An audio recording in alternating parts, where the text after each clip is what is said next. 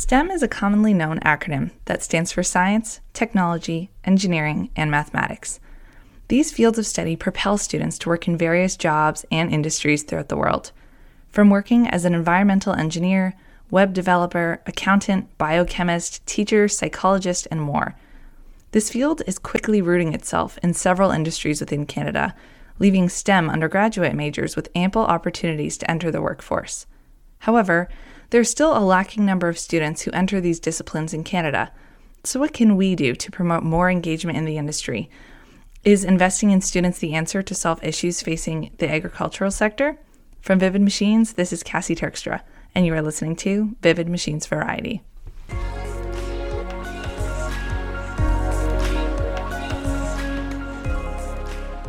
Today, I have invited on one of our current co op students, Aneesh, to discuss his accomplishments in the field and give an overall layout of where he thinks STEM is headed in Canada.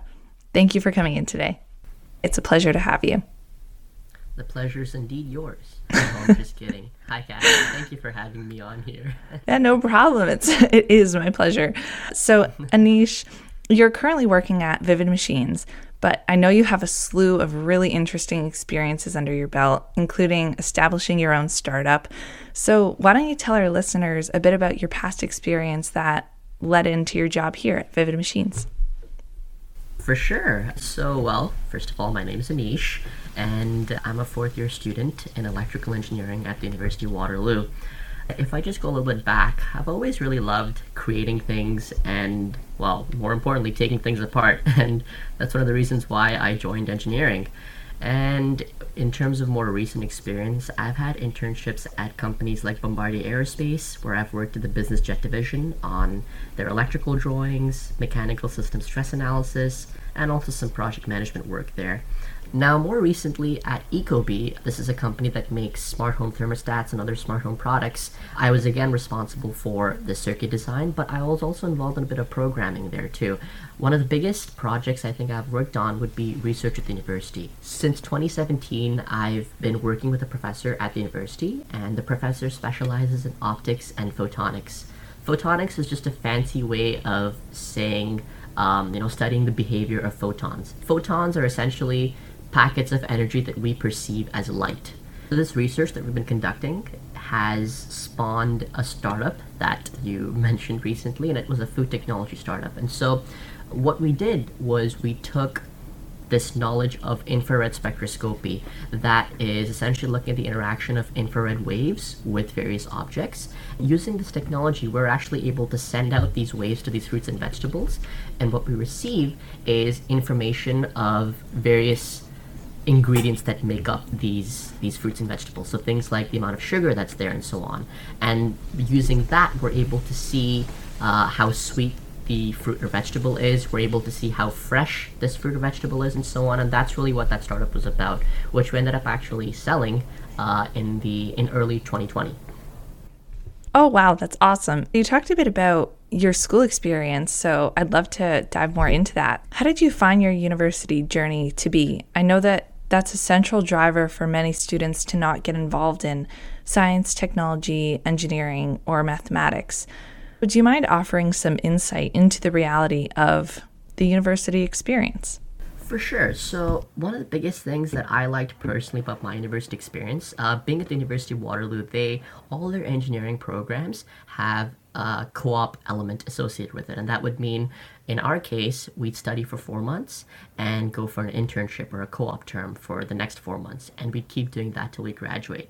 So, one of the biggest things that I took from this was we learn about the theory in class, and we actually try and apply it on our co-op or internship terms and really really helped for me personally because i was able to see what i learned in class and how i'm able to actually apply and use that uh, on various in various projects and industries so for example i've now worked at vivid machines and really had a sense for the agricultural industry looking and seeing how i can use my electrical knowledge and my programming knowledge to better help ag tech now, with Ecobee, it was smart home products and consumer electronics.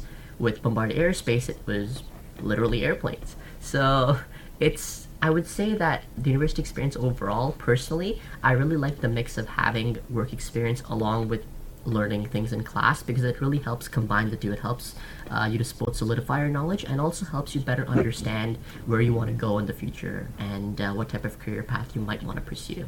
Or at least, I should say, it helps you realize what you may not want to do as well, which can be just as important as I've been told. No, that's so true. Seeing the real world application of a lot of these things and actually getting to try it out yourself is so important when figuring out where you want to go in the future and industries you want to try out further. I think that's great.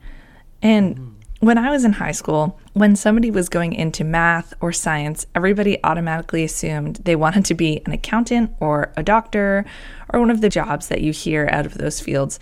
So, do you think that there needs to be more education to all the different possible career paths that come out of entering one of these fields? That's a really good question, Cassie. And uh, I think yes, to some extent. And this has to be done perhaps in high school and maybe even near the end of middle school, I would say, because uh, you're right.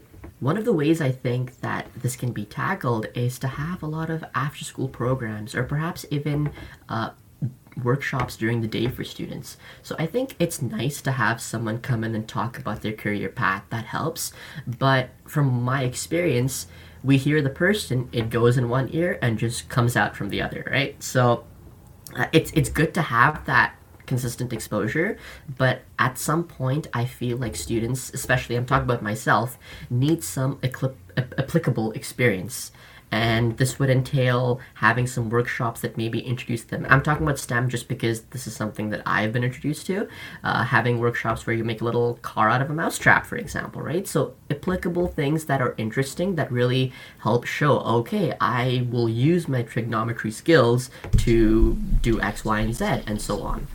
There was an organization that I volunteered for in high school that helped elementary and middle school students in STEM fields. So they would have things like uh, after school programs for helping them with their homework, and they would also have various projects uh, like building robots out of Legos and out of simple household materials that you have there. So that was something that was really geared towards the STEM audience. Oh, yeah, no, that's awesome. I think those are really great ideas to promote more engagement and knowledge of the different possibilities.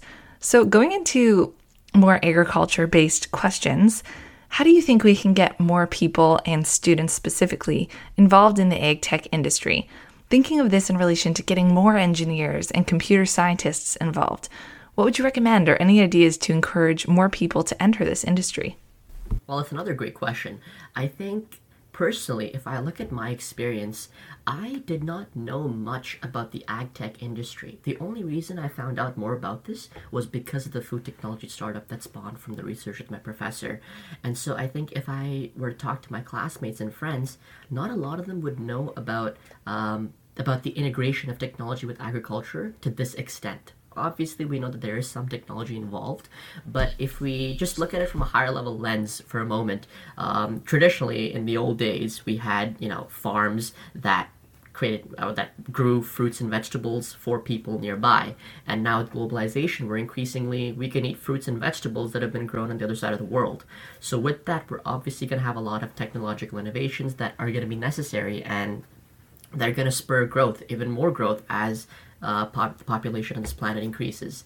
And one of the biggest things I think is awareness, because educating people like my classmates, for example, who would only think of, say, consumer electronic companies like the big, the FANG companies, Apple, Google, Facebook, and so on, they think about that when they think about technology and software engineering. They don't necessarily think about agricultural tech. So I think the biggest thing is perhaps having more people um, coming in and forming them, maybe having seminars in university, introducing students to the fact that this is in fact a growing industry. It's a large industry, and there is a need for technological innovation in this industry. Another way we can perhaps increase this awareness would be through hackathons. So, for those who aren't familiar, for the listeners who aren't familiar, hackathons are essentially uh, weekend long stints that various organizations or universities hold for students, university or high school students, to come and work on a product. And they'll usually have various prizes for various categories. Uh, for example, there'll be one where a certain software company will want students to use their API or their code to create something. And so they'd have a certain category prize for that. Oh, the student with the best project using our code wins this prize. So perhaps involving students or connecting with students in this sense, where they have category prizes for agricultural tech, would really start pushing this forward because then students are going to realize, wow, there is a need for technology and for programming skills, embedded skills, hardware skills, and so on in this industry, and it's something that I can do. And that's, I would say, what I would think of when I think of an undergraduate student and their perspective. Oh, no, that's a great idea. I can imagine students using that to get an idea of what's happening in the field and possibly get interested in it. So I think that's that's fantastic. You stand as a great example of some of the interesting applications of your studies. Can you talk more about your work that you do here at Vivid Machines? And going off of this, how your experience has been in the field of agricultural technology so far? Oh, you're giving me too much credit. well, so I would say my role at Vivid Machines can be classified into two types hardware and embedded. And I'll explain what that means. So, uh, if you look at Vivid Machines and product, the camera that we're delivering to customers, if you look at everything inside the camera, the boards, the PCBs I was talking about, various circuits, that entails a lot of the hardware. One example of the projects I'm working on right now is to design an antenna. And this antenna is going to be responsible for the communication between the camera and a tablet that a user can hold to control this camera. One of the embedded projects. So, what is embedded? What do embedded systems engineers really do? If we look at various components that are in cameras and devices and so on, we have to program them in some way so that they do what we want. And embedded systems is just a fancy way of saying that we want to program these boards, these chips, these components, these cameras, and so on. And that's and so one of my projects for an embedded systems, for example, is uh, to do with programming an accelerometer.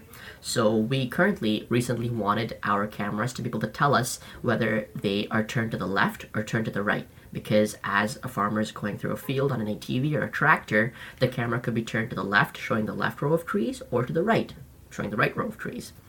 And to do that, we use something called an accelerometer, which tells us the acceleration of itself in a certain direction. And so using that data, we're able to then gather okay, if the ATV or the chip is moving in this direction, we'll know that the camera is oriented in one direction or the other. So designing the algorithm, uh, making sure that communication between the accelerometer and uh, the main computer is working fine, is seamless, and coding that communication. Those are some of the tasks that I was really working on Vivid Machines. And the great thing about uh, the company is that it's really easy to see what we're doing and how it uh, aligns with the end goal of the company and their mission. Because it's very obvious that I'm working on something that is going to be used in the field. Mm-hmm. And that's why I would say it's really rewarding actually to have that. And that's something you find in such companies where you know you're so closely associated with the clients uh, and the product that you really feel rewarded whenever you work on something, whether it's really small or whether it's really big. You can really see how it contributes to the end goal, which is what I really like here. Oh, I totally agree. Because of the fact that we're a small team, I feel like we always support each other in when we see an accomplishment somebody else makes. And you can see that, like what you said, whether it's a small accomplishment or a big accomplishment, it feels good no matter what. And we get to work on podcasts or I get to see the technology you guys are working on in the office. So I, I totally agree with that. You feel really connected to what everybody's working on. And mm, that's great. So, on the heels of discussing horticulture, I'd love to just in general get your opinion on what you think if Canada is doing enough to invest in this industry. So, in the first half of 2021, the agri food tech industry has already broken records of investment. It's reached over $24 billion of funding. However, on a by country basis, Canada is on the lower end of that investment. Since you're now an active contributor, like we talked about, and you see the benefits in real world, in the field, do you think that Canada should do more? Canada should be investing more in these ideas? Yeah, what do you think? I think definitely, yes. Agricultural tech is something that, as you said, it's a fast growing industry, and uh, Canada can definitely do more to help with that. And there are various, uh, there are various sectors of government. I believe Innovation Solutions Canada is one of them, where they have various challenges. And so I would think perhaps having more challenges on the agricultural side of things uh, to spur smaller companies, to spur small startups, or even groups of individuals to really pursue that by providing grants and funding for that would be a really great step for Canada.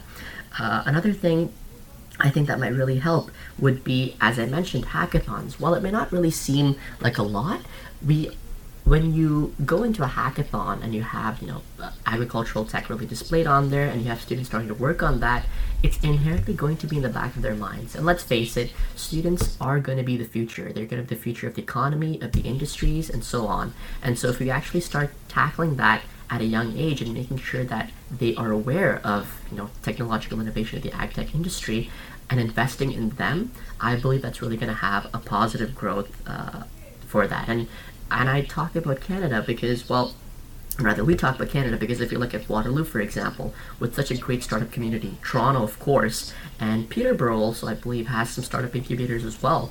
So looking at Ontario alone, we're already seeing a lot of startups and a lot of that tech innovation occurring. It's just more of that push into ag tech, as you mentioned, and those are some of the ways that we can perhaps uh, improve that for Canada. Those are such fantastic ideas, and you kind of answered two of my questions in one there because I was going to ask you about how to invest in students and more ideas.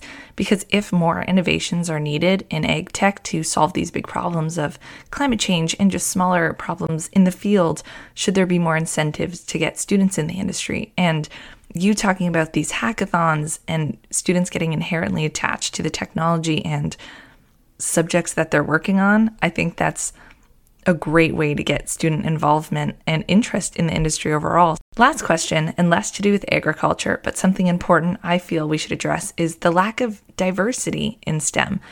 What do you think are the best ways to engage, and more specifically, more gender diversity in these fields?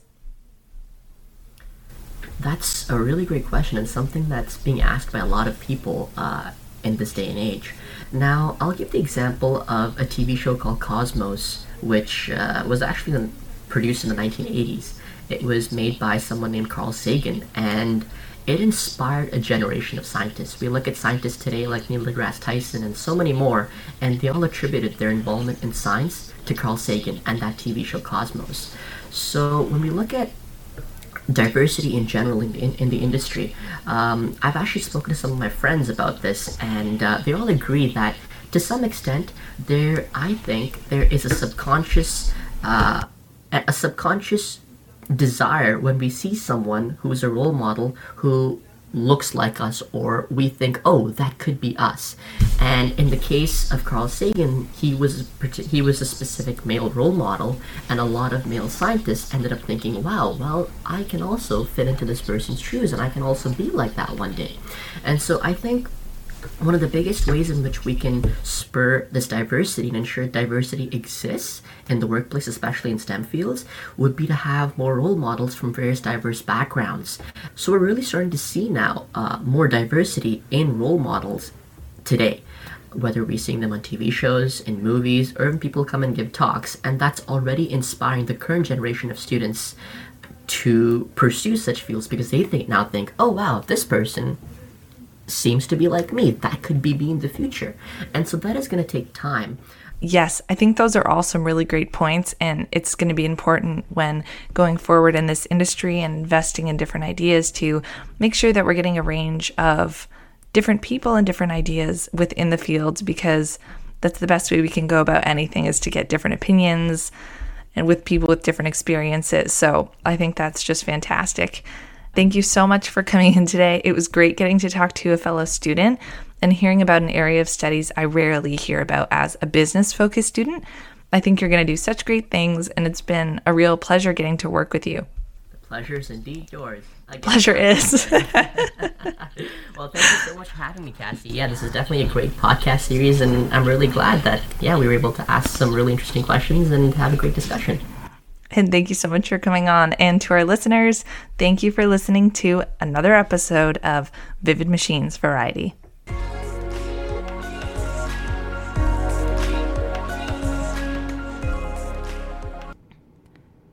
Recording podcasts doesn't always go as planned, and that can leave us with quite an entertaining blooper reel when looking back. And after the recording today with Aneesh, we decided that we'd share some of our favorite moments with you okay. Okay, are you ready? Mm-hmm. Ready. Ready to rumble. Ready to rumble. Hi, Cassie. It's great to be here. The pleasure is indeed yours. No, no, sorry. That is not. That's too scripted. Sorry. Okay.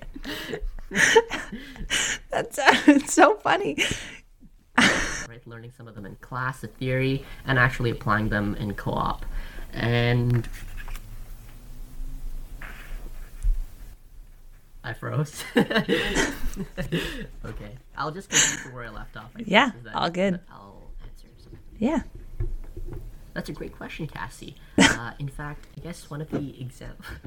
I didn't know that was part of it. I thought you were just saying that. I mean, we can leave the laughing. Sorry. No, I won't laugh this time. I thought you were know, just just telling me it was a good question. Just anyway. Okay, you can laugh. I'll be ready this time. That's a great question, Cassie. And uh, yes, I think one of the biggest. Sorry. It's one of those things like when you're told not to laugh, everything's funnier. I know. Ooh, okay. don't think of a monkey and you think of only a monkey. Okay. Uh, can you just go over the last of the question again, if you don't mind? Of course. okay. And going off of this, how has your experience been overall in the agricultural technology industry? Oh, you're giving me too much credit. well, Oh no. Okay, see, I have to mute myself. I know this is not gonna go. Whew. Okay. alright, I just have to not laugh back. Okay. What am I gonna talk about?